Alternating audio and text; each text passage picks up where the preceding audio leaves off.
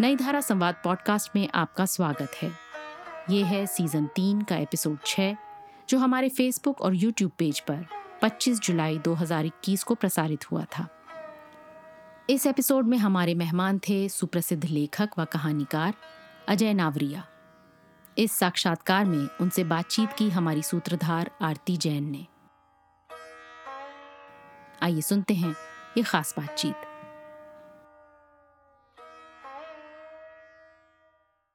नमस्कार। नई धारा के संवाद कार्यक्रम में आप सभी का बहुत बहुत स्वागत है। अगर आप हमसे हाल ही में जुड़े हैं तो आपको बताना चाहेंगे कि हमारी संवाद श्रृंखला में हर दूसरे रविवार हम मिलते हैं हिंदी साहित्य जगत के प्रसिद्ध रचनाकारों से, करते हैं उनके जीवन, उनकी रचनाओं पर बातचीत, और साथ ही सुनते हैं उन्हीं की जबानी, उनकी रचनाएँ। आज के हमारे अतिथि हैं लेखक अजय नावरिया जी। अजय जी जामिया मिलिया इस्लामिया में हिंदी पढ़ाते हैं। उनके दो कथा संग्रह, पटकथा और अन्य कहानियाँ, और यस सर, और उनका एक उपन्यास, उधर के लोग बहुत सराहे गए हैं। उनकी कहानियों का अंग्रेज़ी के साथ साथ और भी कई भाषाओं में अनुवाद हुआ है। अजय नावरिया को दलित साहित्य की एक बुलंद आवाज़ माना गया है। मगर ये कहना भी गलत नहीं होगा कि वो समूचे हिंदी साहित्य की एक बहुत महत्वपूर्ण आवाज़ है। और ज़्यादा कुछ ना कहते हुए बातचीत का सिलसिला शुरू करते हैं। अजय नावरिया जी आपका बहुत बहुत स्वागत है संवाद। नमस्कार। नमस्कार। अजय जी आ, सबसे पहला सवाल तो मेरा ये है कि आपको दलित साहित्य में एक मील का पत्थर माना गया है आपके लेखन को और उसका शायद कारण ये है कि आपकी कहानियों में बहुत सी परतें होती हैं सिर्फ़ एक आक्रोश की परत नहीं बहुत सी गहराइयाँ आती हैं उसमें। आप खुद अपने लेखन को दलित लेखन के इतिहास में कहाँ पाते हैं? दलित लेखन के इतिहास में? जी। या लेखन में आप कहाँ कहाँ अपनी लेख अपने लेखन को पाते हैं सॉरी? देखिए इतिहास में हम कहाँ पाते हैं ये हमारा चुनाव नहीं होता।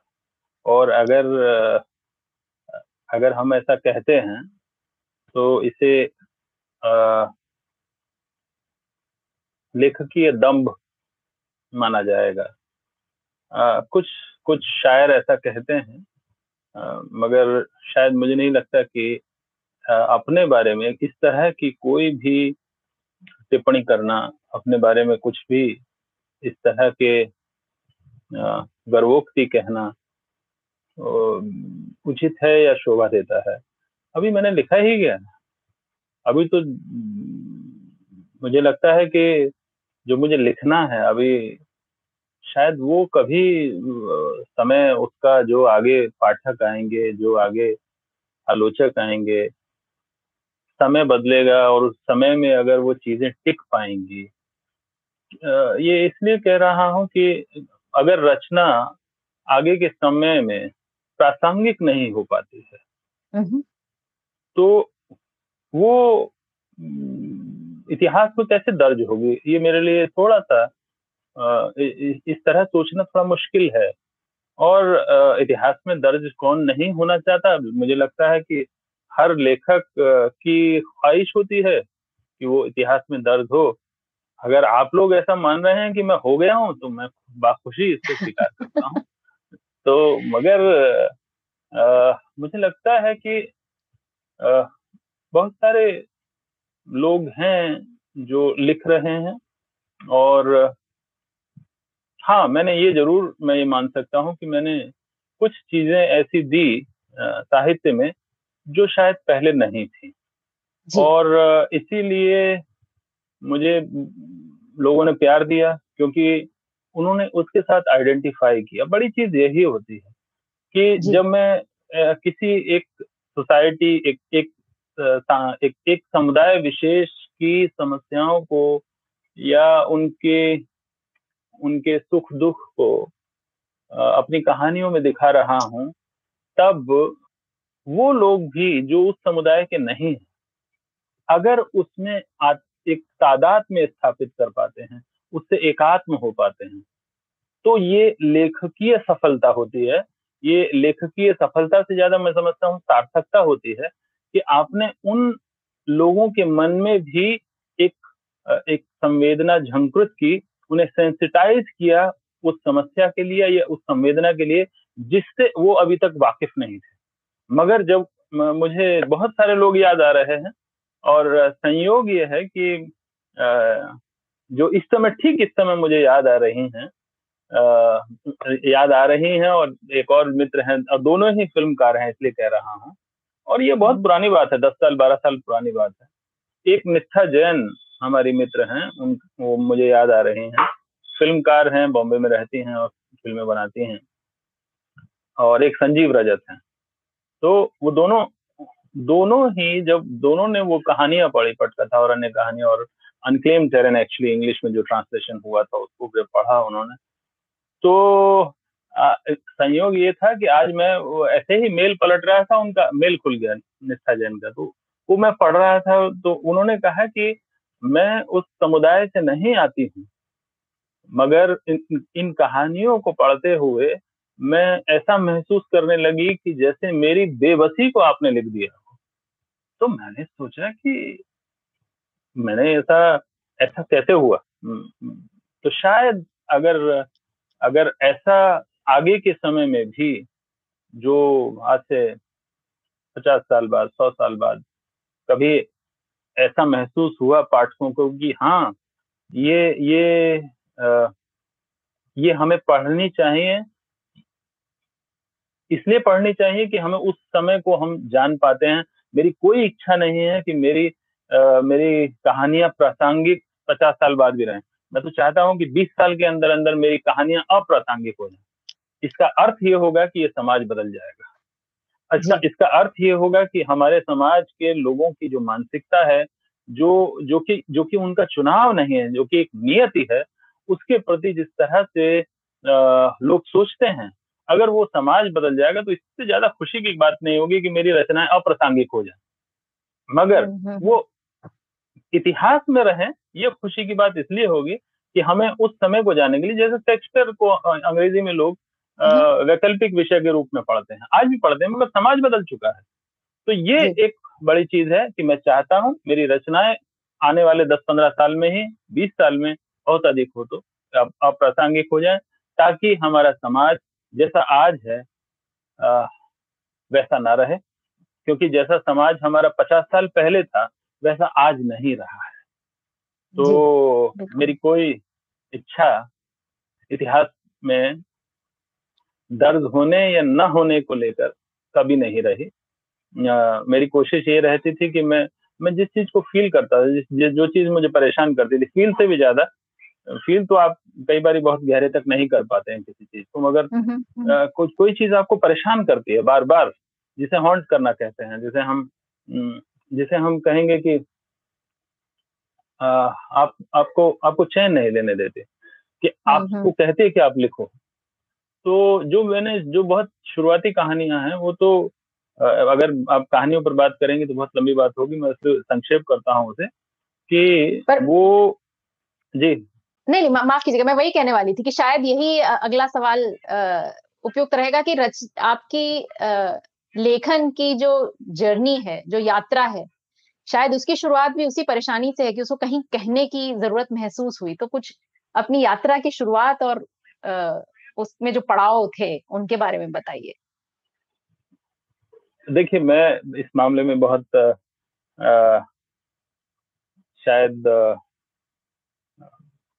खुश नसीब शब्द अगर बहुत लोग बुरा मानते हैं नसीब नसीब वाले किस्मत वाले शब्दों पर मगर क्या करें हमारे पास कुछ शब्द ऐसे हैं जिनके बिना हम काम नहीं चला पाते अभी उनके हमारे पास सबसे सब्सिट्यूट नहीं है। सुखद संयोग ये रहा कि मैं शहर में पैदा हुआ। सुखद संयोग ये रहा कि मेरा पालन पोषण एक निम्न मध्य वर्गीय परिवार में हुआ और मेरे जो आसपास के लोग थे उसमें सभी जातियों के हाँ ठीक है, ज़्यादातर जिन्हें हम हाशिए की जातियाँ कहते हैं, उन जातियों के लोग थे, मगर तब तब तमाम लोग थे और धर्मों के भी लोग थे। मतलब इस्लाम को मानने वाले लोग भी थे ईसाइत को मानने वाले लोग भी थे सिख भी थे। माने हर तरह से जाति और धर्म के हिसाब से वो जो मोहल्ला था जो वो जगह थी वो बहुत जिसे कहते हैं हम बहुलतावादी थी। बहुत कंपोजिट कल्चर थी और बहुत आपस में बहुत दोस्ताना था। एक हाँ बहुत बहुत प्यार था। मतलब ऐसा नहीं होता था कि ईद होती है या बकरीद होती थी तो हमारे यहाँ कुछ आता था दिवाली होती थी। तो उधर एक दूसरे को लोग दिया करते थे। और जब वो क्रिसमस आता था तो मैं मैं शायद एक बार का तो मुझे बहुत स्पष्ट याद है कि मैं चर्च गया था और मैंने दो, दो बार ही गया वहाँ एक जगह पर तो। तो मुझे आता नहीं था कुछ प्रेयर करना वगैरह मगर वो साथ में सब खड़े रहे तो मैंने किया। तो ये इन सब चीज़ों ने ये ये ये ये वो वक्त है जिस वक्त जिस वक्त फॉर्मेशन डे होते हैं जिस समय हमारा हमारी स्मृतियाँ बन रही होती हैं। लगभग आठ नौ साल की उम्र से लेकर और चौदह पंद्रह साल की उम्र तक का वो जो समय है तो वो वो समय में मेरे पास अनेक अनेक चरित्र मेरी ज़िंदगी में रहे और न केवल रहे बल्कि उन लोगों ने बहुत सक्रिय योगदान मेरे बनने में आ, हम्म। किया। और इस तरह इस तरह का जो योगदान होता है वो एक लेखक के लिए बहुत बड़ा रोल हम्म। प्ले करता है बहुत बड़ी भूमिका निभाता है क्योंकि अगर उसका बहुत इकहरा समाज इकहरे समाज में अगर उसका पालन पोषण होता है तो ये परिवेश जो है ये बहुत बड़ा फैक्टर है बहुत बड़ा कारक होता है जो किसी भी लेखक की रचनाओं को तय करता है मैं बहुत सारे लेखकों का नाम ले सकता हूँ हमारे मित्र भी थे उनमें से कुछ हैं और जब मैंने लिखना शुरू किया था नाइन्टी फाइव में मेरी पहली कहानी छपी थी कोहरा नाम से। और उसके बाद हाँ उसके बाद नाइन्टी सिक्स नाइन्टी सेवन फिर बीच में गैप आया कुछ सालों का फिर 2003 में मेरी पहली कहानी हंस में छपी थी और बस उसके बाद मैं लेखक बन गया। तो बहुत पहले ये कहा जाता था कि सरस्वती में जो छप जाता है महावीर प्रसाद द्विवेदी की जो पत्रिका थी पत्रिका उसमें जो छप जाता है वो लेखक हो जाता है। तो अब जो है हमारा जो ये समय है इसमें ये कहा जाता था जो हंस में छप जाता है वो लेखक हो जाता है। तो 2003 में मेरी कहानी एस धम सनातनो ये पाली भाषा का शब्द है यही धर्म सनातन है एस धम सनंतनो तो ये कहानी छपी बस उसके बाद फिर मैं लोगों ने पहचानना शुरू कर दिया। तो 2004 में राजेंद्र यादव जी ने मुझे as assistant editor Shivraj Singh Bechain ji के साथ वो दलित विशेषांक निकाल रहे थे। उसमें उन्होंने शामिल किया और बस फिर तो ऐसा हुआ कि वहाँ से एक ऐसी ज़बरदस्त इसलिए राजेंद्र यादव जी का नाम लिए बिना मेरा ना तो कोई लेक्चर पूरा होता है ना कोई इंटरव्यू पूरा होता है उसकी वजह यही है कि लोग सोचते हैं कि वो मेरे गुरु हैं। मैं गुरु वो, वो मुझे शिष्य नहीं मानते थे मैं उन्हें गुरु नहीं मानता था। मगर उनसे मोहब्बत थी। और वो मुझे लगता है कि एक सोशल कमिटमेंट के कारण जो उनका कमिटमेंट मनुष्य के प्रति खास तौर से उन वर्गों के प्रति जिन्हें जिन्हें हाशिए पर रखा गया जिनको जिनको उन मूलभूत अधिकारों से वंचित किया गया जो कि एक इंसान के हक हैं जिन जो उसे मिलने चाहिए। तो मुझे लगता है कि मैं शायद इसी वजह से उनसे ज़्यादा हालाँकि हमारे बीच में बहुत बहुत मतभेद हो जाते थे। इतने बड़े थे फिर भी बाद में जब जब आप किसी से प्यार करते हैं और नज़दीक आ जाते हैं तो आप वो सब अधिकार आ, ले लेते हैं ज़बरदस्ती जिसमें एक अधिकार होता है हाँ। लड़ने का। तो जी। वो इतने बड़े थे मगर हम मगर हम दोनों अके, जब अकेले होते थे कितना मैं ख्याल रखता था कि जब कोई ना हो तो मैं उनसे खूब बहस वहस करता था और वो भी आ, बिल्कुल मुझे आज़ादी देते थे। ये उनका बड़प्पन था मैं समझता हूँ। तो अब ये ज़्यादा कहूँगा तो लोग सोचेंगे कि मैं राजन जी की ही बात कर रहा हूँ। मगर उसकी वजह यह है राजेंद्र जी की बात राजन जी की बात हर उस व्यक्ति को करनी चाहिए साहित्य में जो सामाजिक परिवर्तन में सच्चे दिल से विश्वास करता है। जो चाहता है कि समाज सुंदर और सार्थक हो। और अब वही काम जो उनकी बेटी हैं रचना जी रचना यादव जी और संजय सहाय जी उस पत्रिका के साथ वैसा ही मतलब कोशिश कर रहे हैं उसी स्तर पर बनाए रखने की ये खुशी की बात है। तो आपने जो सवाल पूछा कि मैं उसी पर आ रहा हूँ कि इस तरह से मेरा जो लेखन शुरू हुआ और वो चरित्र में अपने जीवन में मैंने पाया कि जब पहली कहानी छपी हंस में और जब मेरी पहली कहानी 95 में कोहरा छपी, उसके बाद ऊसर में काष्ट की तो मैंने देखा कि उसमें बहुत तरह तरह के चरित्र हैं। उसमें एक तरफ़ मैनेजर पांडे जी भी हैं तो उसमें दूसरे दूसरे और लोग भी हैं जो जो जो जो दलित साहित्य के प्रति एक सकारात्मक सोच रखते हैं।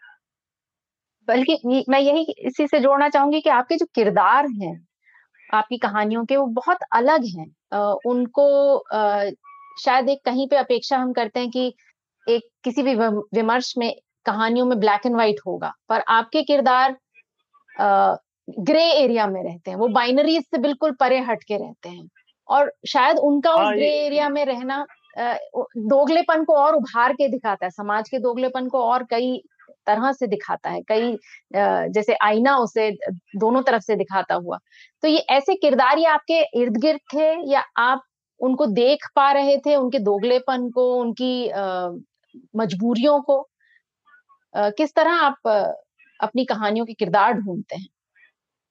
ये तो बिल्कुल वैसी ही एक एकेडमिक बहस हो जाएगी कि कहानी या उपन्यास जो है वो थोड़ी कल्पना और थोड़ा यथार्थ होता है। अब कितनी कल्पना होती है कितना यथार्थ होता है इसका कोई तय शुदा नियम नहीं है।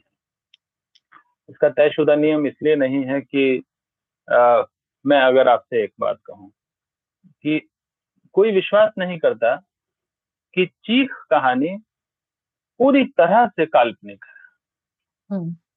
पूरी कल्पना पे लिखी गई है किसी ऐसे चरित्र को नहीं जानता मैं हम्म। जो उस कहानी का प्रोटोगोनिस्ट है नायक है जिसका कहीं कोई नाम नहीं है एक नाम जो है वो क्योंकि वो जिगोलो है तो जिगोलो बन गया है किसी वजह से और एक छोटे से गाँव से कहीं से आया है बम्बई पहुँच गया है हमारे श्रोताओं के लिए उस कहानी को एक बार थोड़ा संक्षिप्त में ज़रूर बताएँ ताकि हाँ मैं थोड़ा सा बता देता हाँ, हूँ मैं थोड़ा बता देता हूँ। इसलिए भी बता देता हूँ इस, इसकी दो वजह है। कि एक तो जब ये 2005 में आ, हंस में छपी थी जी। तो इस पर बहुत हंगामा हुआ था। हम्म। और इस पर हंगामा हुआ दोनों तरफ़ से। यानी जो दलित समाज के लोग थे, उन्होंने भी किया और जो गैर दलित समाज के लोग थे, उन्होंने भी किया। कहा कि ये अश्लील है। हालाँकि इससे ज़्यादा अश्लील, अगर अगर ये अश्लील थी तो इससे ज़्यादा अश्लील बहुत कुछ पहले लिखा जा सका है। चाहे वो कृष्णा सोपती के यहाँ देखें और कहीं देखें, मैं किसी का नाम नहीं लेना चाहता। दूसरी चीज़ जो है चाहे कृष्ण बलदेव है हाँ, दूसरी चीज़ जो मैं कहता हूँ कि इस कहानी इस कहानी में एक चीज़ जो मुझे याद आती है मुझे याद आता है कि कमल भारती जी दिल्ली आए हुए थे उस दौरान और ये कहानी तब छपी छपी थी और कुछ महीनों की बाद की बात है। तो जब शाम हुई तो शा, शाम के वक्त हम लोग ऐसे ही राजेंद्र जी के घर की तरफ़ जा रहे थे। तो अचानक बात चली और उन्होंने एकदम से चीख कहानी पर बात करना शुरू किया और ये बड़ी अच्छी मुझे लगी थी। हालाँकि अम्यूजिंग है। अम्यूजिंग है मगर उनका हृदय देखकर, उनकी उनकी उनकी भावना देखकर मुझे बहुत खुशी हुई थी। उन्होंने एक सौगा नोट निकाला और उस पर लिखा मेरे लिए कि चीख कहानी एक ब्ला ब्ला फला फला बहुत सारी तारीफ़ थी जो जितना उतनी जगह पर लिखा जा सकता था। तो उस सौ के नोट को मुझे दे दिया। तो मैंने बिल्कुल वैसे ले लिया जैसे कि एक बड़ा भाई जो है अपने छोटे भाई को आ, कोई खुश होकर जैसे पैसे देता है ना घर परिवारों में हम्म, हम्म, देते थे पुराने वक्त में अब तो हम्म, नहीं देते अब तो बच्चों के पास खुद पैसे होते हैं। तो उस वक्त में पैसे दिया करते थे तो जाते वक्त जो भी घर में आता था मेहमान तो जाते वक्त छोटे बच्चों के हाथ में या छोटे पैसे दे दिए करते थे। तो मैंने वो एक तो ये घटना मुझे याद आती है कि वो इतने ओवरवेलमिंग थे उस माने उनके लिए हम्म। ये उन्होंने कहा कि आपने इस कहानी के माध्यम से बहुत बड़ा चेंज दलित कहानी में किया है। न केवल हम्म, कंटेंट पर बल्कि क्राफ्ट में भी। हम्म, एक और हमारी मित्र हैं जो बहुत नाराज़ हुई इस पर। और उन्होंने इस कहानी की धज्जियाँ उड़ा दी और कहा हम्म। कि ये कहानी दलित कहानी है ही नहीं तो मैंने कहा कि कोई बात नहीं भैया एक कह रहा है है और दूसरा कह रहा है नहीं है तो कोई बात नहीं अब इस कहानी में एक लड़का है जो लगभग सोलह साल का लड़का है एक छोटी जगह है कोई गाँव है आंध्र प्रदेश और बॉर्डर पर कहीं पर मिलता है वो मध्य प्रदेश छत्तीसगढ़ जो इलाका है उसका। वहाँ से वो पढ़ाई वो वो एक चर्च के फादर हैं जो उसे पढ़ा रहे हैं स्कॉलरशिप दे रहे हैं दसवीं में पढ़ता है। तो जब वो गाँव से मतलब स्कूल से घर आ रहा था तो गाँव के लड़के जिस तरह से जातिवादी माहौल में पले बड़े होते हैं आप जानते ही हैं भारतीय समाज जो है जो जो ग्रामीण समाज है वो बहुत ज़्यादा संवेदनशील उस स्तर पर नहीं है अब भी नहीं है। हम्म। कंपैरेटिवली हुआ है मगर अब भी वैसा नहीं है। अभी भी मौका मिलेगा तो गाँव जो है वो अ, वैसे ही उसी रूप में अपने आ जाते हैं। तो इसीलिए डॉक्टर अंबेडकर के लिए गाँव कभी आदर्श नहीं रहे वो हमेशा मना करते थे और उन्होंने कहा कि गाँवों को छोड़कर शहरों की तरफ़ जाइए। मगर अब वो गाँव में उस उस लड़के के साथ एक्चुअली वो पढ़ रहा है वो लड़के पढ़ते नहीं हैं तो वो उस लड़के के साथ अ, एक तरह से उसका सोडोमाइज करते हैं उसको और ज़बरदस्ती उसके साथ। तो ये बात उसके दिमाग में एक घर कर जाती है कि इन लोगों ने सिर्फ़ मेरे साथ इसलिए ऐसा किया क्योंकि मैं इस जाति से बिलोंग करता हूँ और ये लोग पटेल हैं ये लोग पावरफुल लोग हैं।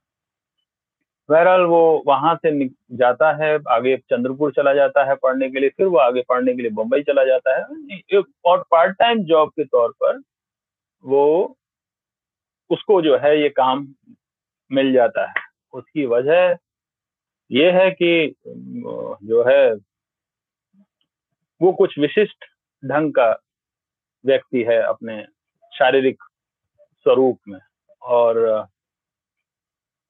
ये बात मार्केट में उसके लिए बहुत फ़ायदेमंद साबित होती है क्योंकि मार्केट में वो एक प्रोडक्ट बन जाता है। और मार्केट अपने किसी भी प्रोडक्ट को अगर वो प्रोडक्ट है उनके काम का है तो उसको खूब यूज़ करती है अच्छे से। तो इसीलिए आप देखते होंगे महिलाओं को सबसे ज़्यादा विज्ञापनों में इस्तेमाल किया जाता है। इधर या पुरुषों को भी किया जाता है तो एक ढंग होता है उनका भी इस्तेमाल करने का तो ये मार्केट काम करती है उस तरह से। तो उसका भी तो ये कहानी ही शुरू यहाँ से होती है कि अ, गुनाह बहुत लुभावना होता है और बदला बहुत बहरूपिया।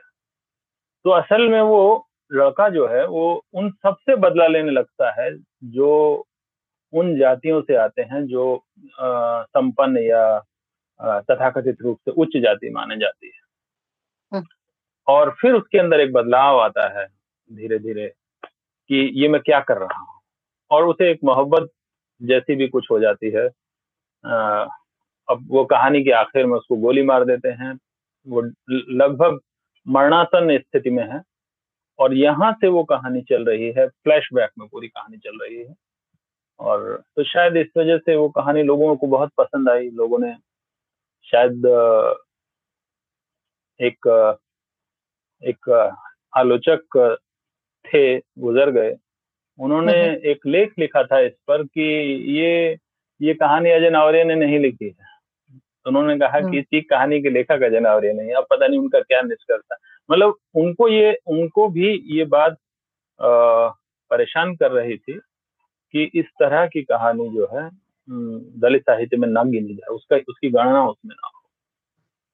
तो एक तो मुझे लगता है कि ये एक चीज़ है जहाँ जो आपने कहा कि black and white black and white में वो कैरेक्टर नहीं रह पाता। इसकी एक बड़ी वजह ये है कि आप ये खुद महसूस करेंगे कि हम अगर अपने अंदर झांकते हैं तो हम खुद ब्लैक एंड व्हाइट नहीं है। हम्म। और सॉरी हम खुद पूरी तरह ब्लैक या पूरी तरह व्हाइट नहीं पूरी तरह व्हाइट नहीं है हाँ। हाँ हम लोग ग्रे जोन में रहते हैं अक्सर। कभी हमारे आ, हमारे जो जिन्हें हम जिन्हें समाज अच्छे गुण कहता है हम में वो प्रबल हो जाते हैं कभी जिन्हें समाज बुरे गुण कहता है, वो प्रबल हो जाते हैं। अब वो समाज है। आज जिन्हें वो अच्छा कह रहा है, कल उन्हें बुरा भी कह सकता है। जो बुरा कह रहा है, कल उन्हें अच्छा भी कह सकता है।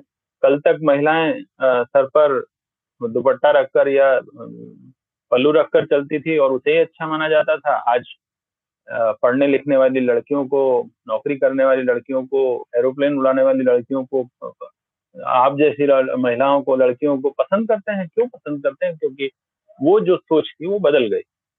तो जैसे ये सोच बदलती है तो इसीलिए मैंने कहा कि समाज जिसे अच्छा या बुरा कहता है। तो हम दोनों हम सभी आ, हम आप और बाकी सब लोग भी सब ग्रे जो, ग्रे जोन में रहते हैं। गाँवों में भी लोग ऐसा नहीं है कि बुरे हैं। वो बहुत परोपकारी लोग हैं। वो बहुत धार्मिक लोग हैं। मगर करें क्या? उनके धर्म ने उनको यही शिक्षा दे रखी है कि आप अगर ऐसा काम करते हो तो ये धर्म के अनुसार धर्म सम्मत काम है। अब वो करें क्या? तो वो इसको धर्म सम्मत काम मानते हैं क्योंकि शास्त्र उसकी गवाही देते हैं। तो अब वो उसके बाहर सोच नहीं पाते।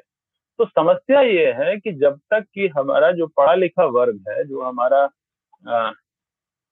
धार्मिक पुरोहितों वाला वर्ग है जब तक वो इसको नहीं खत्म करेगा वो ये उम्मीद ना करे कि नीचे से ये नीचे का मतलब जो जो वंचित समाज के लोग हैं उनको तथाकथित रूप से नीचा माना जाता है तो वो जो गरीब हैं जो उनके जो साधन संपन्न नहीं है वो शुरू करेंगे।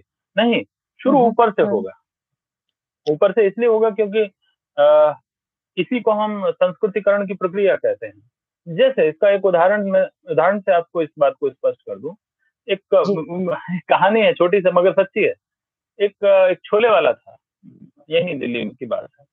तो वो छोले बेचता था और माथे पर टीका लगाता था हाथ में कलावा बांधता था सफ़ेद कपड़े पहनता था और सब उसको पंडित जी पंडित जी कहकर उसके छोले कुलचे खाते थे। एक दिन अचानक मैं भी उस इलाके की तरफ़ गया था किसी काम से मैं पहचान गया उन्हें।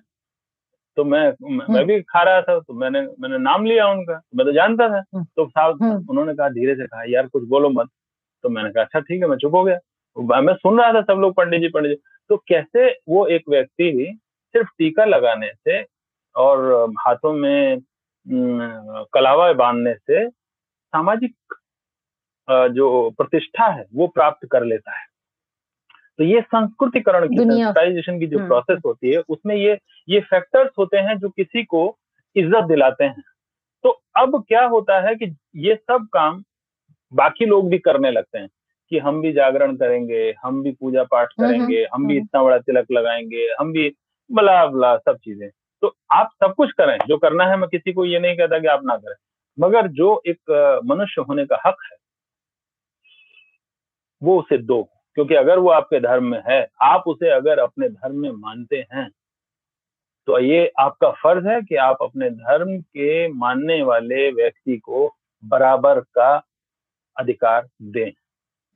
आपने जो एक किस्सा सुनाया इससे इससे मुझे आप ही की एक दूसरी कहानी याद आती है गोदना जिसमें हाथ पे लिख, कुछ लिखा गया है और उसे छिप जी जी जी। बताइए हाँ वो वो हाथ पर लिखा है जय भीम नमो बुद्धाय।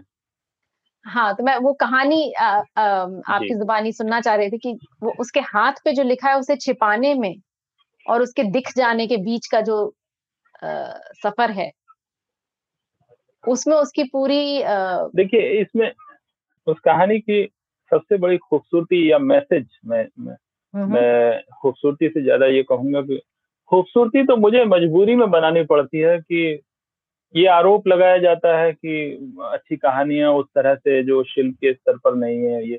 तो मजबूरी में मुझे वो उस तरह का शिल्प के ऊपर मेहनत करनी पड़ती है। नहीं तो बात तो बहुत सीधी सी कहानी ऐसी होनी चाहिए जो दिल को छू जाए सीधी। उसकी क्या ज़रूरत है? हाँ भाषा भाषा का ध्यान रखना चाहिए क्योंकि भाषा एक भाषा एक टूल है जिससे आप दूसरे तक पहुँचा रहे हैं चीज़ को। तो किसी चीज़ को इम्प्रेसिव बनाना एक चीज़ है। और किसी चीज़ को अलंकृत करना दूसरी चीज़ है। मैं इम्प्रेसिव बनाने के पक्ष में हूँ भाषा का सही इस्तेमाल हो उसका प्रभाव बहुत गहरे तक व्यक्ति के पाठक के दिल में हो उसका मन बदले क्योंकि मैं ऐसा मानता हूँ कि साहित्य जैसा कि पुराने हमारे आलोचक मानते थे कि वो कहते थे कि साहित्य जो है आज बदलाव नहीं करता। वो समय लेता है बदलाव करने में। जी। मेरा मानना इस पूरी तरह से इस पर नहीं है कि वो सिर्फ़ आने वाले समय में बदलाव करेगा। नहीं तक्षण भी बदलाव करता है। ये ये उसका दूसरा पक्ष है। आप जैसे जैसे कोई फ़िल्म देखकर निकलता है किसी तीन घंटे तो इतने विजुअल्स होते हैं कि उसका असर जो है इसका इसका इसका एक उदाहरण इसलिए मैं दे सकता हूँ क्योंकि मैं खुद ऐसा करता था जब मैं सोलह सत्रह साल का या अठारह साल का हुआ करता था तो जब हम ब्रूसली की फ़िल्म देखा करते थे उन दिनों वीसीआर पर देखा करते थे। क्योंकि आ, समझ में तो कुछ आती नहीं थी अंग्रेज़ी में कुछ बोला करते थे वो लोग। मगर उसका जो वो होता था एक्शन जो होता था वो हम लोग बहुत हाँ। देखते थे तो। आ, हाँ तो वो होता होता ये था कि जब हम निकलते थे उस वहाँ से उस रूम से बाहर निकलते थे तो जो सबसे पहला काम होता था दीवार में जाकर एक हट्टी मारना ऐसे करना उंगलियों को ऐसा करना। तो ये अभी फ़िल्म देखी है और अभी उसका असर है और इतने दिन तक उसका असर रहता था कि एक बार उसे क्या कहते थे नानचा वो खूब खरीद लाए। हमने बड़ी प्रैक्टिस की हम्म, और और मैंने खूब चलाया उसे और फिर उसकी तरह एक्सरसाइज करना उसकी तरह। तो ये एक फ़िल्म का क्योंकि विजुअल्स हमारे दिमाग में काम करते थे उम्र की जो हमारे जो हार्मोन्स हैं वो वो काम करते थे। साहित्य भी कई बार एकदम से बदलाव करता है जैसे ही हम कोई रचना पढ़ते हैं मुझे याद आ रहे हैं फिर से राजेंद्र जी की बात याद आ रही है एक बार हम्म। राजेंद्र जी ने मुझे बताया कि हम राजेंद्र जी ने मुझे बताया कि वो ट्रेन से कहीं जा रहे थे और दोस्तोवस्की का नावल फ्योदोर दोस्तोवस्की का नावल जो है ब्रदर्स क्रमाजो वो हम्म। पढ़ रहे थे हम्म। और उन्होंने कहा कि अजय तुम यकीन नहीं करोगे कि 40-50 पेज पढ़ने के बाद जैसे वो नॉवल ने मुझे पकड़ लिया। और मैं छोड़ना चाहता हूँ कि मैं बाद में पढ़ लूँगा, बाद मगर मैं पूरी रात नहीं सोया और पूरी रात नॉवल पढ़ता रहा। उसके बाद जब तक मैंने उसे खत्म नहीं कर लिया, मैं चैन से नहीं बैठा और उसका प्रभाव में मैं कई कई दिन तक रहा। तो जब एक किताब किसी इतने पढ़े लिखे और सुसंस्कृत व्यक्ति को वो बहुपठित आदमी थे उनको पकड़ सकती है तो जो रॉ हैं जो अभी हम्म। सामान्य पाठक हैं तो उनको तो उनके हृदय में तो वो तुरंत भावना पैदा करेगी अब इस पर निर्भर करता है कि क्या साथ तादाद में स्थापित कर पा रहा है जो कि आपने शुरू में कहा था तादाद में स्थापित हम्म। करना कैसे कि उसका दुख यानी चरित्र का दुख और पाठक का दुख और सुख सिर्फ़ हम्म। दुख नहीं सुख दोनों ऐसे लगे कि यार ये तो भाई मुझे मुझे ही लगता है कि ध्यान में रखकर लिखा गया है। लिखा गया बिल्कुल। तब मुझे लगता है कि वो वो बदलाव शुरू होता है। तो इसलिए ये तब होगा ये तभी होगा जब हमारे आवाज़ आ रही है मेरी? जी जी जी आवाज़ आ रही थोड़ा सा डिले है पर आवाज़ आ रही है। हम्म, हाँ, हम्म। हाँ तो ये तब होगा जब हम चरित्रों को ब्लैक एंड व्हाइट में नहीं रखेंगे। जैसे ही हम चरित्रों को ब्लैक एंड व्हाइट में रखते हैं तो एक पक्ष बन जाता है और दूसरा प्रतिपक्ष बन जाता है। प्रतिपक्ष। हम्म। जैसे जैसे आमतौर पर जो दलित कहानियों में शुरुआती दौर में होता था लोग उन पर यही आरोप लगाते थे कि वो ब्लैक एंड व्हाइट है। यानी सारे दलित अच्छे और सारे सवर्ण तो मैं मैं मैं ये मेरा कहना ये है कि असल में सारे सवर्णों को बुरा नहीं कह रहे हैं बोले लोग। मगर उनके कहने में इतना आक्रोश है कि जो पाठक है उसके साथ वो वैसे आइडेंटिफाई नहीं कर पा रहा आ, कि उनके दुख को वो अपने दुख में शामिल कर ले। अपनी चिंता में तो वो शामिल कर लेता था। कि हमारा सरोकार है कि हमें इनके लिए कुछ करना है। तो ये एक दूरी है। बिल्कुल मुझे बिल्कुल। अच्छी बात ये लगती है अच्छी से भी अलग शब्द होना चाहिए इसके लिए। मुझे ज़रूरी बात ये लगती है कि ऐसी स्थिति होनी चाहिए समाज में कि दलितों के प्रति स्त्रियों के प्रति अल्पसंख्यकों के प्रति और जो समाज जो जो भी हमारे हाशिए के समाज हैं उनके प्रति कोई सहानुभूति का भाव दया का भाव हम्म। नहीं होना चाहिए बल्कि बहुत खुशी होगी कि उनके प्रति ईर्ष्या का भाव क्योंकि ईर्ष्या बराबर वालों में होती है हम्म। और आमतौर पर ईर्ष्या तो बराबर से भी जो थोड़ा सा आगे निकलते हैं उनसे होती है इसीलिए जब आप हाँ इसीलिए हम्म। आप यस्तर कहानी जब पढ़ेंगे तो जो तिवारी है जो चपरासी है और जो नरोत्तम सरोज है, जो अधिकारी है, उसके प्रति उसके मन में जो गुस्सा है, ईर्ष्या है, वो सिर्फ़ इसलिए है क्योंकि अब वो उससे आगे निकल गया है। और वो याद बार बार याद करता है गाँव को और गाँव को इसलिए याद करता है क्योंकि वहाँ अगर ये नरोत्तम सरोज जाता है तो ये वहाँ चाहे भले वो चपरासी हो, मगर गाँव में जाते ही वो पंडित जी हो जाएँगे और ये उनको पाए लागू ही बोलेगा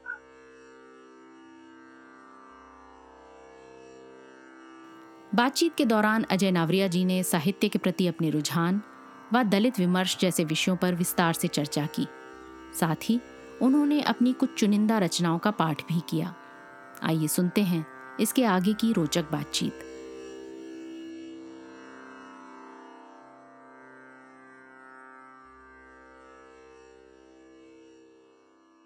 तो ये इस ये कहानी का थोड़ा सा हाँ इस कहानी यस सर कहानी का भी थोड़ा सा कॉन्टेक्स्ट हम अपने श्रोताओं को दे दें कि यहाँ पे हम्म, आपने। जो।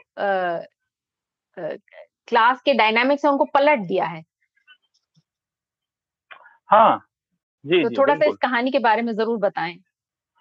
हाँ बहुत संक्षेप मुख्तर में बता देता हूँ कि एक एक व्यक्ति है जो उसकी जाति कहीं मैंने बताई नहीं है मगर वो लगता है कि किसी डाउन इस तरह की हाशे की समाज से आता है और वो बहुत तरक्की कर जाता है बड़ा अधिकारी बन जाता है और जो उसका संयोग से जो उसका चपरासी है वो रामनारायण तिवारी है।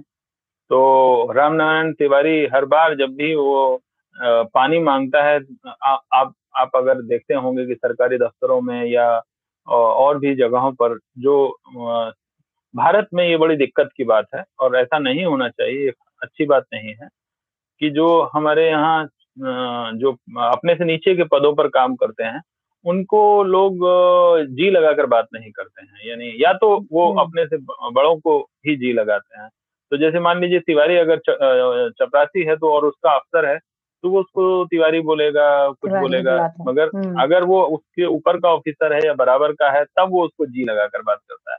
तो ये अफसर भी उसी उसी पैटर्न को फॉलो कर रहा है।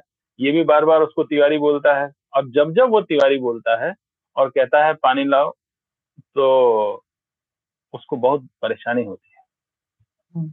और ये परेशानी व्यक्तिगत नहीं ये सामाजिक परेशानी है। क्योंकि वो देखता है कि बार बार याद करता है कि वो गाँव में उसकी स्थितियाँ कैसी हैं गाँव में उसके पिता कैसे थे उसके उस, उसकी जो प्रतिष्ठा है वो कैसी थी।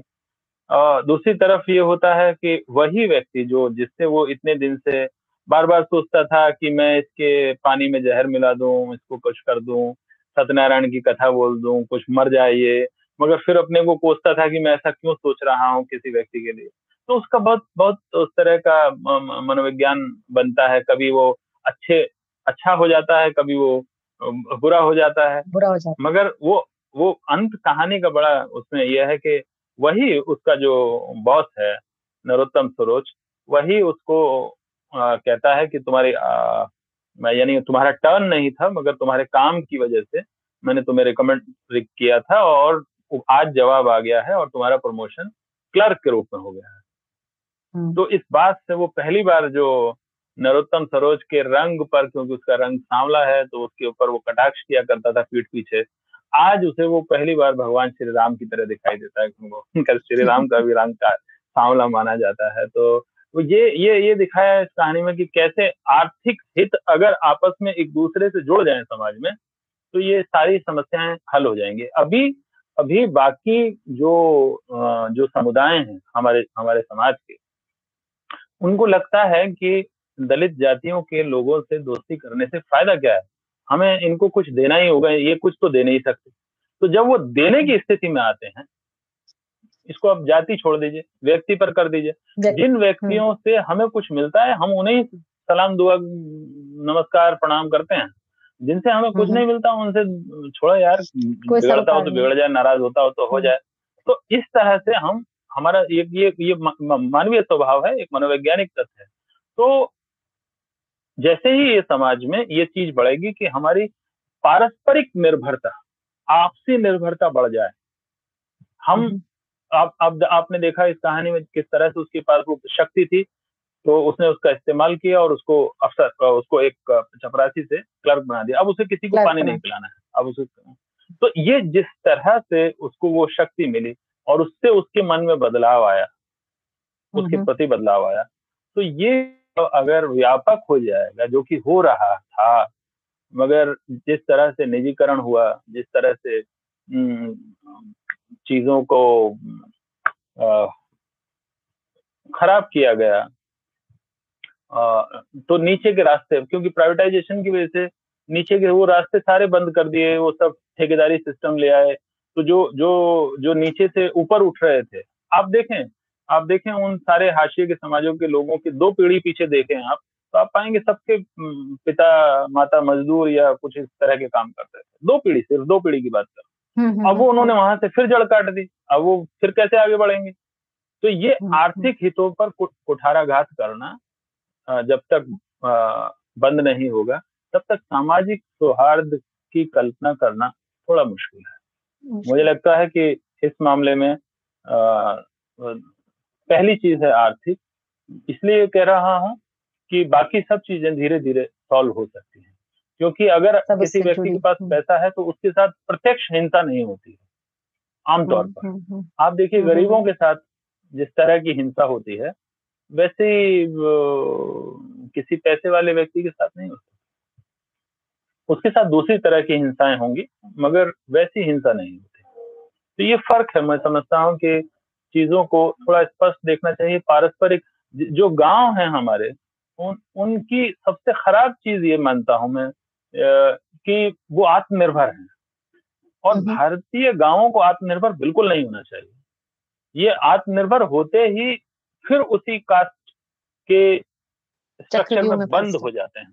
हाँ बिल्कुल उसमें बंद हो जाते हैं क्योंकि जो धार्मिक शास्त्र हैं जो हमारे धर्म शास्त्र हैं इसलिए कह रहा हूँ कि दस साल मैंने धर्मशास्त्र पढ़ाया है और जामिया में ही पढ़ाया है और तो मैं जानता हूँ कि उनमें क्या क्या लिखा है और किस स्तर तक लिखा हुआ है। लोग अक्सर सिर्फ़ स्मृति को वो करते हैं। मैं ये नहीं कह रहा हूँ कि उसमें सब कुछ बुरा है मगर जो कुछ आ, मैं मैं ऐसे सोने का क्या करूँगा जो मेरे कान काटता तो ठीक है उसमें कुछ चीज़ें अच्छी होंगी कुछ।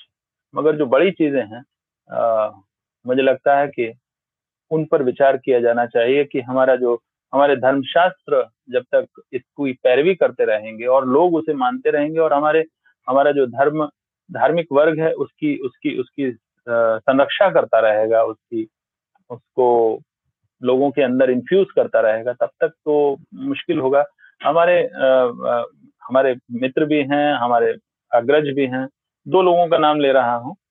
इनफैक्ट तीन लोगों का नाम ले सकता हूँ। जैसे एक हैं अगर आप लोगों ने कभी उनकी कोई कोई फ़ायदा नहीं उनका एक उपन्यास तो श्याम सखा श्याम जी उनका पूरा नाम है श्याम सखा मुदगिल। तो डॉक्टर हैं पेशे से।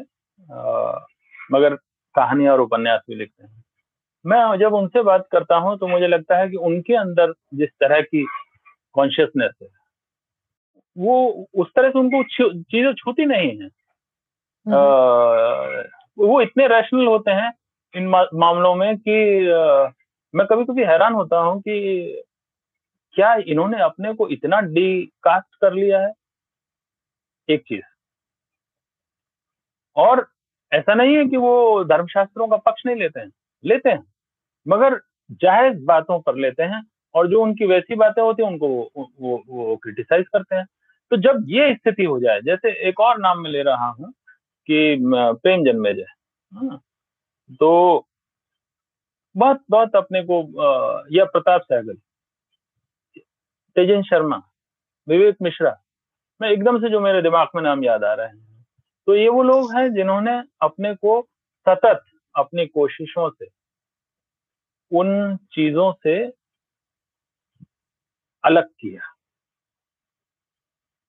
सचेतन रूप से किया। और ये याद रखा कि आ, इसका एक और विवेक जी के साथ का मुझे एक किस्सा याद आ रहा है। एक बार बड़ी छोटी सी बात है मगर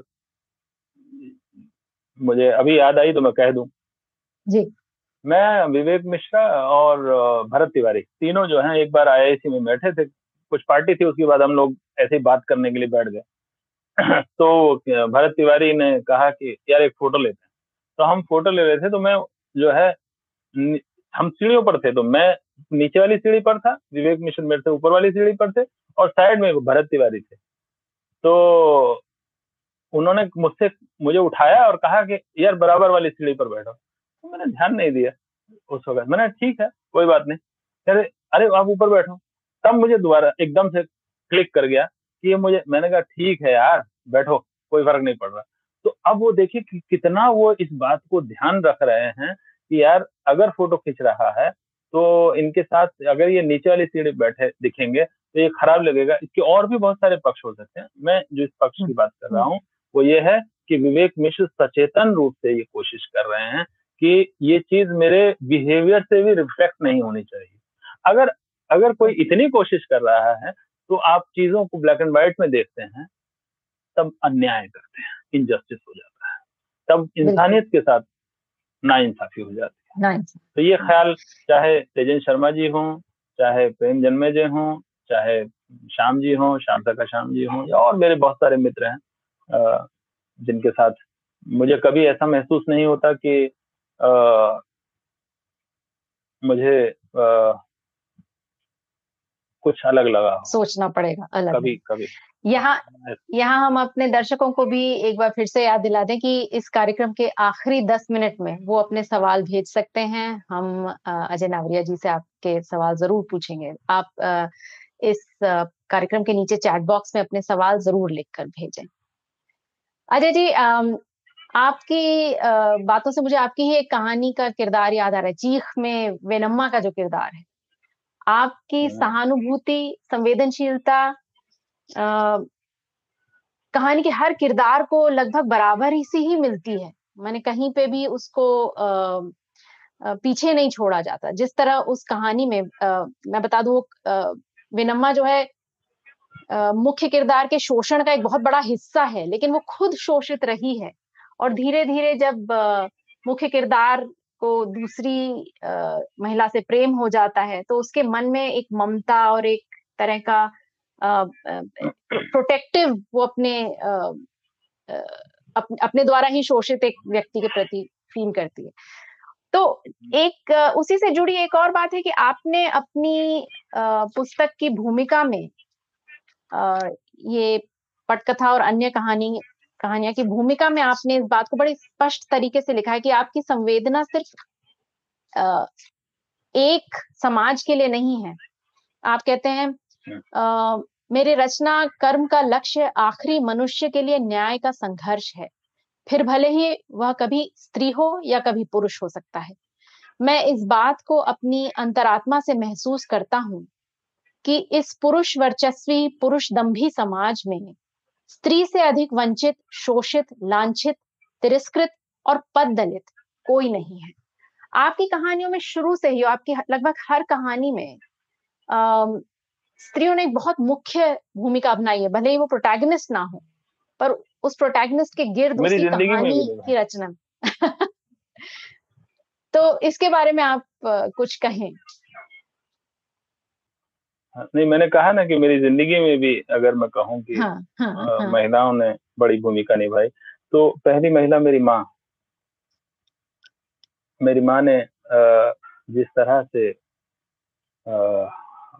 हमारा पालन पोषण किया वो खुद बहुत पढ़ी लिखी महिला नहीं थी मगर किसी भी पढ़ी लिखी महिला से ज़्यादा समझदार थी या हो। मतलब कोई भी समझदार महिला हो उसकी जैसे ही समझदार थी। ये बस इतना है फ़र्क है कि वो बहुत पढ़ी लिखी नहीं थी। मगर आ, उन्होंने आ, हमें सभी को बारह खड़ी सिखाई थी। तो आज अगर हिंदी में मैंने कुछ भी हासिल किया तो इसकी एक बड़ी वजह मेरी माँ है। तो मैं इसलिए ये बात कह रहा हूँ कि वो हमेशा डायरेक्टली इनडायरेक्टली हमको बहुत सारे चीज़ें सिखाती थी बचपन से सिखाती थी। शायद वो बहुत करुणामयी स्त्री थी और इसलिए शायद हमारे मुझे कहा मुझे मुझे अभी लोग कहते हैं कि मैं, मैं माँ जैसा दिखता हूँ और माँ जैसा ही शायद मेरा स्वभाव भी है। तो हो सकता है कि मैंने कुछ ज़्यादा ग्रहण किया हो माँ से। एक एक तो ये वो है एक फिर उनके कुछ अगर थोड़ा सा समकक्ष लगभग कहूँ तो एक आ, हमारे पड़ोस में एक महिला रहती थी और तब मैं बहुत छोटा था शायद पहली या दूसरी क्लास में पढ़ा करता था। तो उन दिनों एक तख्ती हुआ करती थी और तख्ती पर हम लोग लिखा करते थे सरकंडे से की कलम हुआ करती तो अच्छी राइटिंग के लिए लिखा करते थे। तो उनका नाम वो बाहर की रहने वाली थी बीना जी नाम था उनका। तो वो आ, वो मुझे पढ़ाती थी। और जैसे मैं स्कूल नहीं जा रहा होता था या आ, तो मैं मेरे से पूछती थी क्यों नहीं जा रहे स्कूल? तो मैंने कहा तख्ती मैं जानबूझकर कोई ना कोई बहाना बनाता था कि कोई तख्ती वो तो वो मेरी तख्ती पोतती थी। और तख्ती को कहती थी, इसको जाते जाते स्कूल, क्योंकि स्कूल दोपहर का होता था तो जाते जाते जो है तो खाते हुए जाओ और स्कूल तक जाते जाते सूख जाएगी। तो उन्होंने मुझे लगभग नवी क्लास तक पढ़ाया। उनका एक योगदान है। उन्होंने हिंदी भी सिखाई और अंग्रेज़ी भी सिखाई। पहली बार मुझे अच्छे से याद है कि मैंने धर्मयुग और साप्ताहिक हिंदुस्तान पत्रिका उनके घर में उस समय में देखी थी। जब मैं आठवीं, नौवीं क्लास में पढ़ता था उन्हें सोचते थे बड़ी खूबसूरत पत्रिकाएँ हैं। वो दोनों ही और वो उनके यहाँ पर लगातार आया करती थी। मैंने कभी पढ़ते हुए नहीं देखा, मगर घर में आती थी। तो इन दो महिलाओं को मैं एकदम सीधे याद करता हूँ, जिन्होंने मेरे जीवन के शुरुआती दौर को संवारने में एक महत्वपूर्ण भूमिका निभाई है। तो शायद एक अतिरिक्त सावधानी, एक अतिरिक्त ज़िम्मेदारी, एक अतिरिक्त स्नेह करुणा मेरे मन में रहती है कि महिला किरदार हम्म।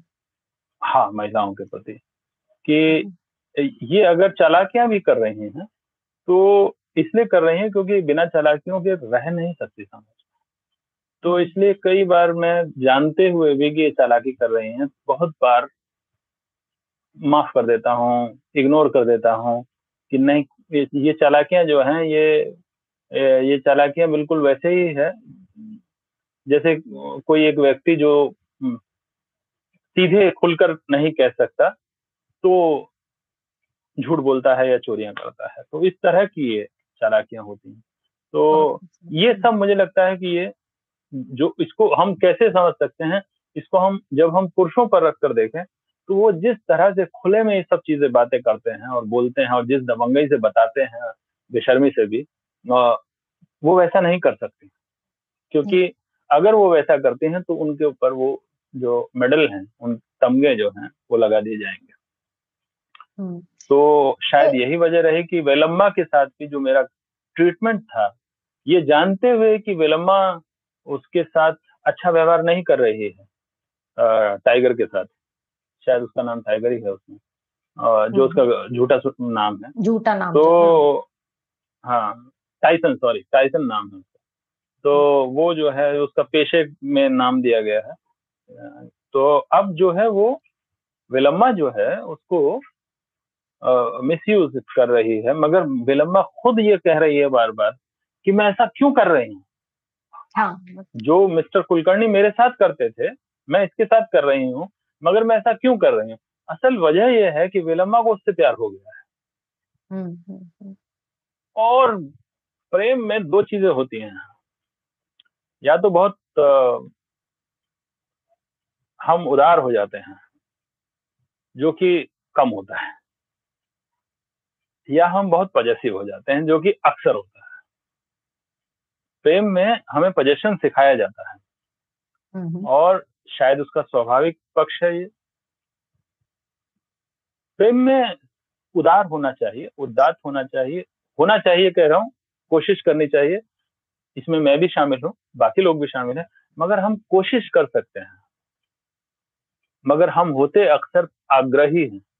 हम ये बर्दाश्त नहीं कर सकते कि जिसको हम प्रेम करते हैं वो हमें प्रेम ना करे या किसी और को प्रेम करे। सबसे बड़ी दिक्कत ये होती है कि अगर हम किसी को प्रेम करते हैं और वो किसी और को प्रेम करता है यहाँ से सारी दिक्कत शुरू होती है। शुरू हो जाती है। यहाँ से सारी तो, दिक्कत शुरू हो जाती है। तो ये जो उदात्ता है सबलाइम होना है कि ये थोड़ा मुश्किल है, मगर मुझे लगता है कि एक एक मेरी, मैंने लेखक की ये कोशिश की अपने लेखक के तौर पर और शायद ज़िंदगी में कुछ लोग ऐसे होते होंगे, ज़रूर होते होंगे कि वो अपने जीवन में भी ऐसा करते हैं या करना चाहिए उन्हें। बिल्कुल। अजय जी समय का थोड़ा अभाव है लेकिन मैं एक सवाल आपसे ज़रूर पूछना चाहती हूँ। जी जी पूछ। आप वो बताएँ फिर हम दो प्रश्न हमारे श्रोताओं के बोल लेते हैं। आप एक अध्यापक हैं। हम्म।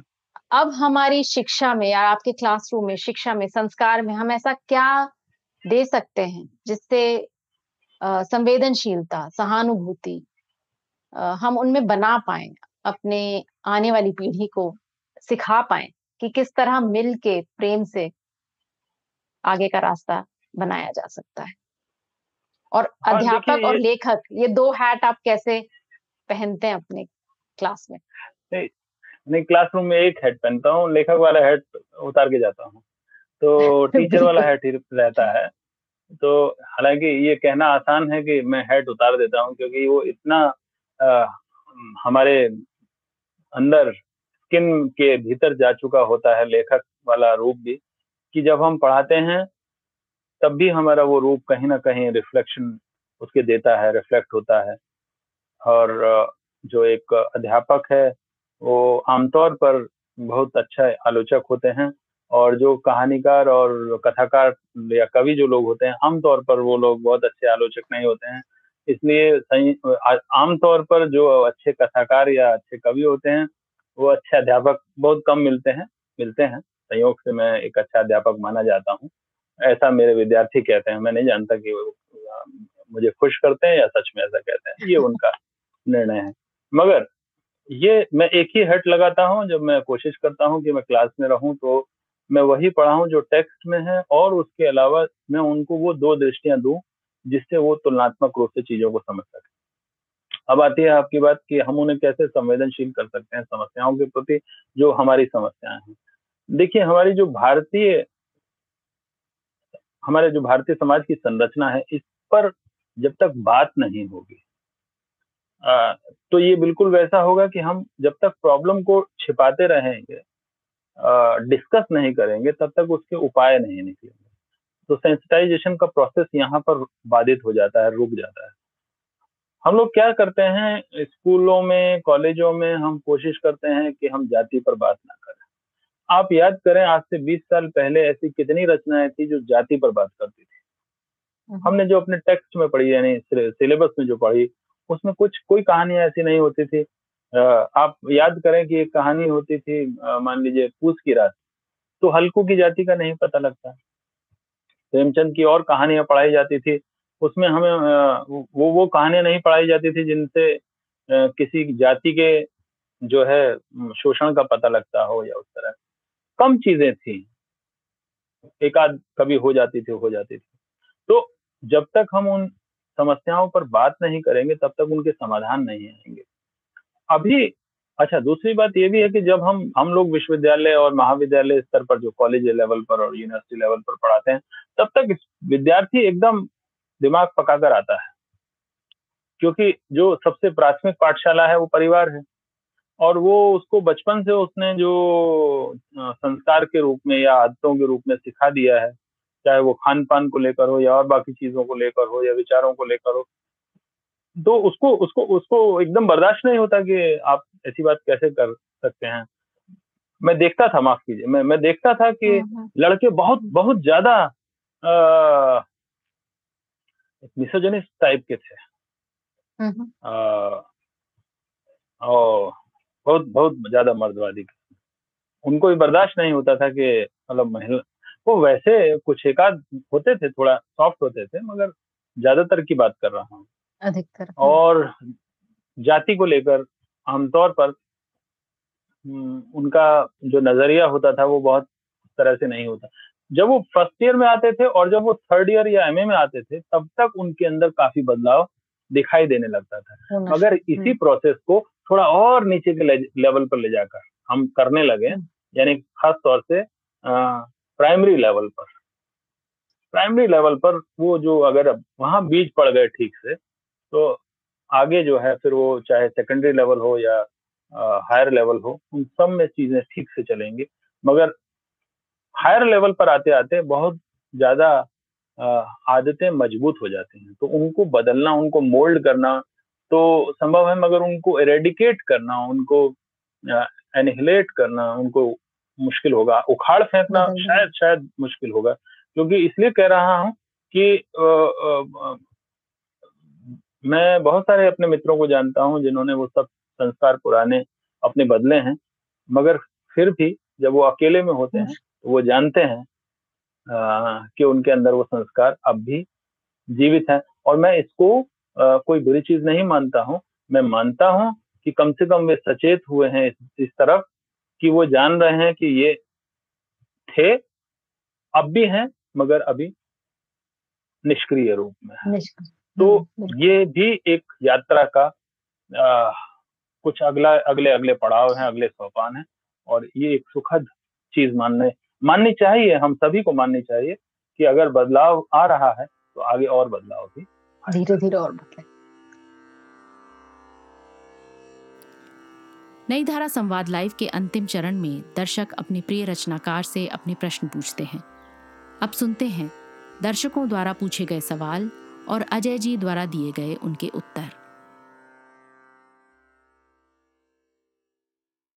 अजय जी दो सवाल हमारे श्रोताओं के हैं।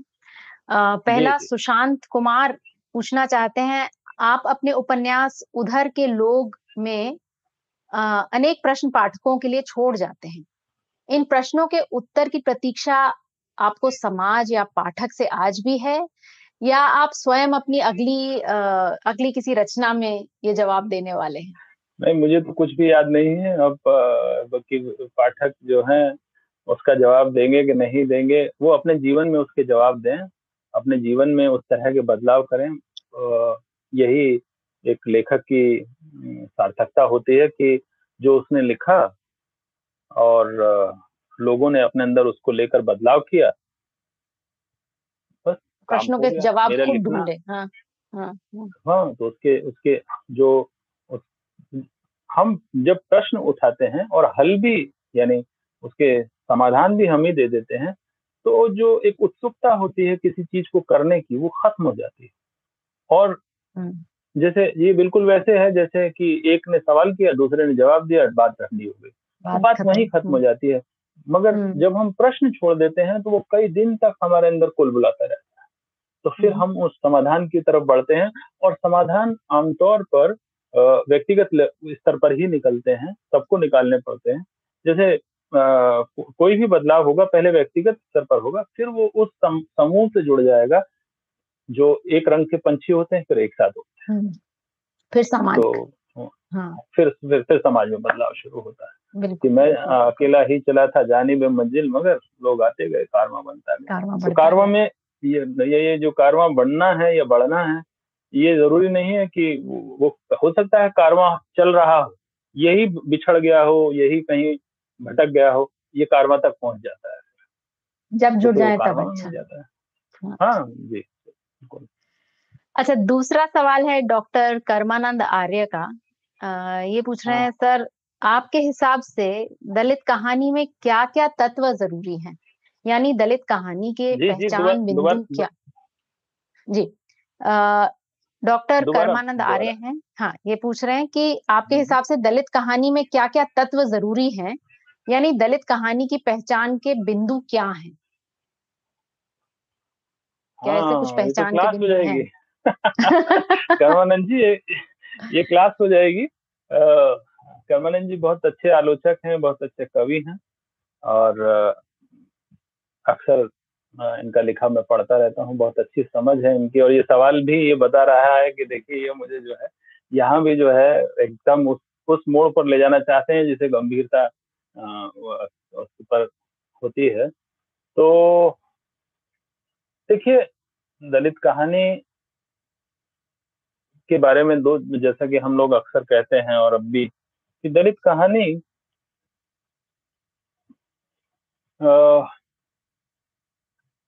दलितों की समस्याओं को लेकर और समस्याओं का कोई एक स्तर नहीं है चाहे वो अगर ग्रामीण जीवन का एक एक एक पक्ष होता है यथार्थ होता है और अर्बन शहरी जीवन का दूसरा यथार्थ होता है।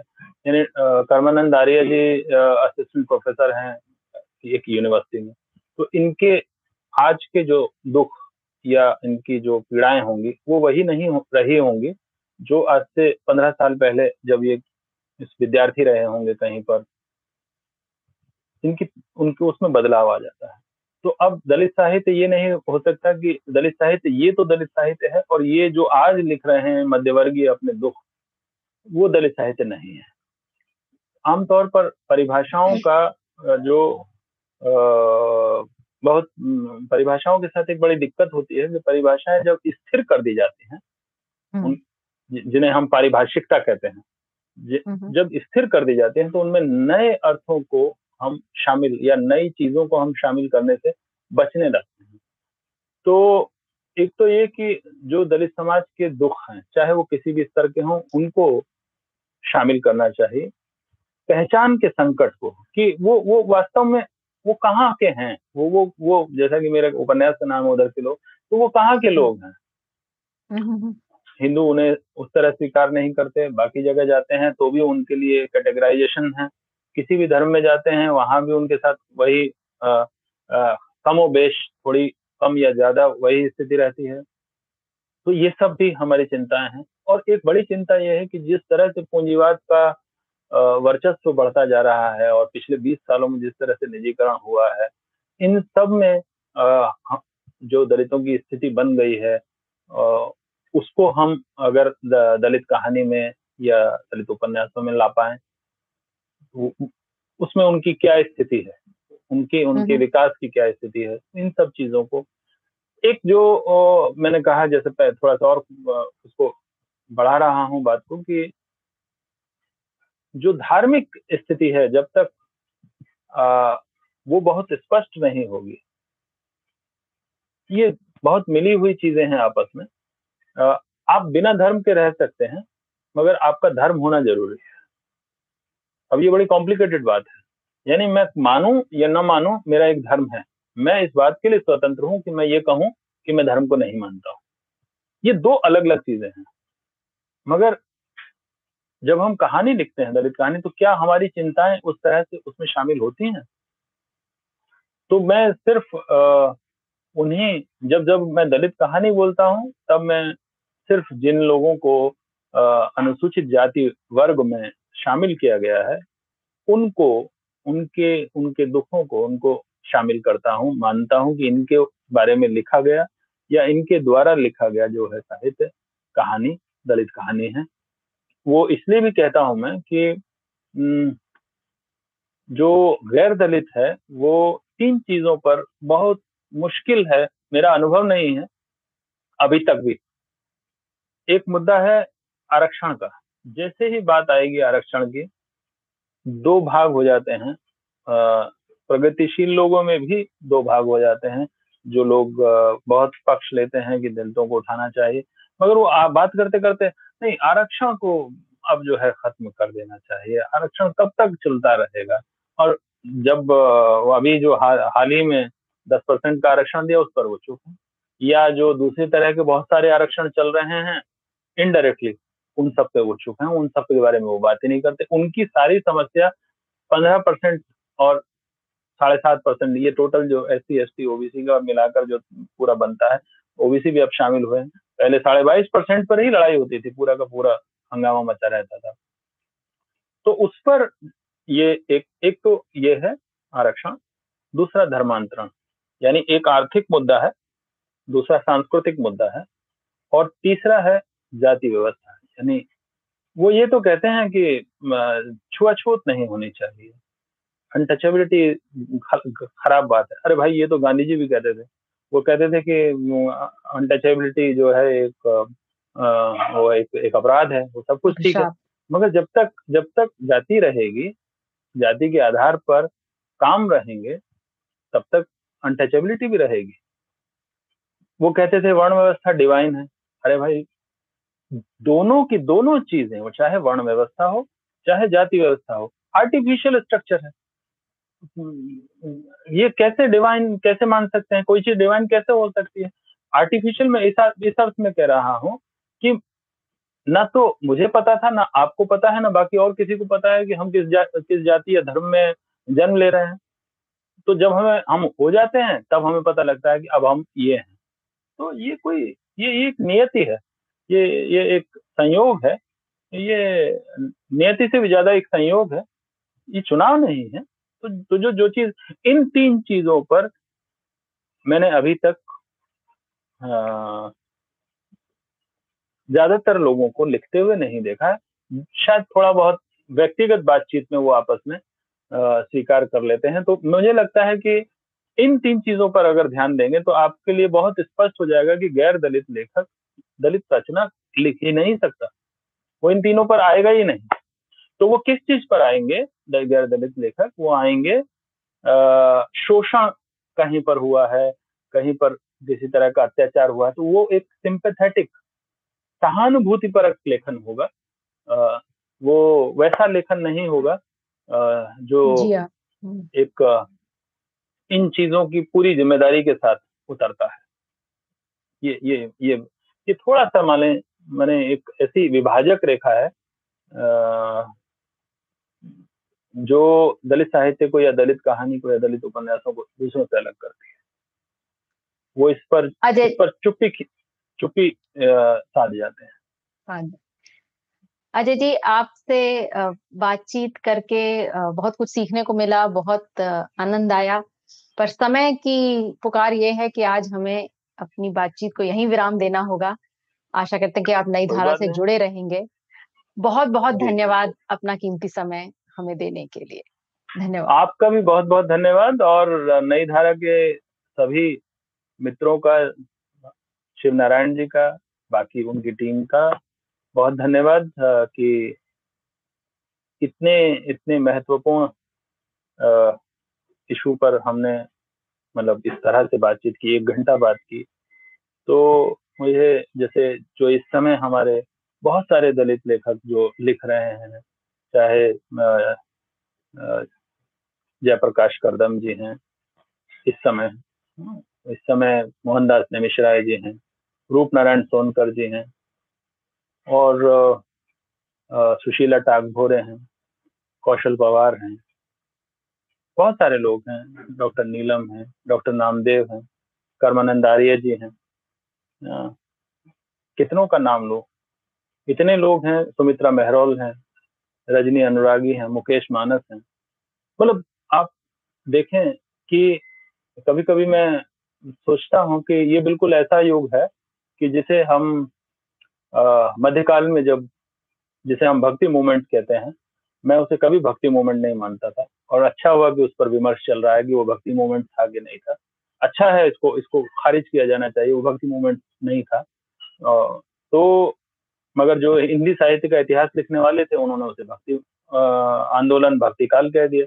जबकि कोई भक्ति वक्ति को लेना देना नहीं है बड़ा हिस्सा समाज सुधार से है। तो एक तरह का रहने है। तो अब आप देखें, उसके बाद ये जो समय आया है हिंदी पट्टी में जिसमें इतने सारे लेखक इन समाजों से उठकर सामने आ गए और ये एक समाज के लिए बहुत सुखद बात है आश्वस्ति परक बात है कि उसके हर समुदाय से लोग सक्रिय सहभागिता कर रहे हों। क्योंकि अगर वो समाज में है और निष्क्रिय हैं तो एक तरह की अनुत्पादकता पैदा हो रही है समाज में। क्योंकि समाज में अगर सभी वर्ग काम करते हैं, यानी एक व्यक्ति के हाथ भी काम कर रहे हैं, पाँव भी काम कर रहे हैं जबान भी काम कर रही है, नाक भी है, सब पूरा तो इसका मतलब उसका पूरा शरीर जो है सुचारू रूप से काम कर रहा है। तो ये समाज जब तक सुचारू रूप से तभी काम कर सकता है जब उसका हर वर्ग, चाहे वो किसी भी जाति के हों, किसी भी धर्म के हों, वो उसमें सक्रिय होते हैं, चाहे वो लेखन का हो, चाहे वो प्रशासनिक हो, चाहे वो दूसरी चीज़ें हों, उन सब में जब उनकी उनकी भूमिका तय होती है भागीदारी तय होती है तब वो उत्पादक हो जाते हैं महत्वपूर्ण हो जाते हैं और यही लक्ष्य होना चाहिए आ, किसी भी साहित्य का दलित साहित्य का भी। बहुत खूब। बहुत बहुत धन्यवाद अजय जी आपसे फिर मुलाकात होगी। नमस्कार।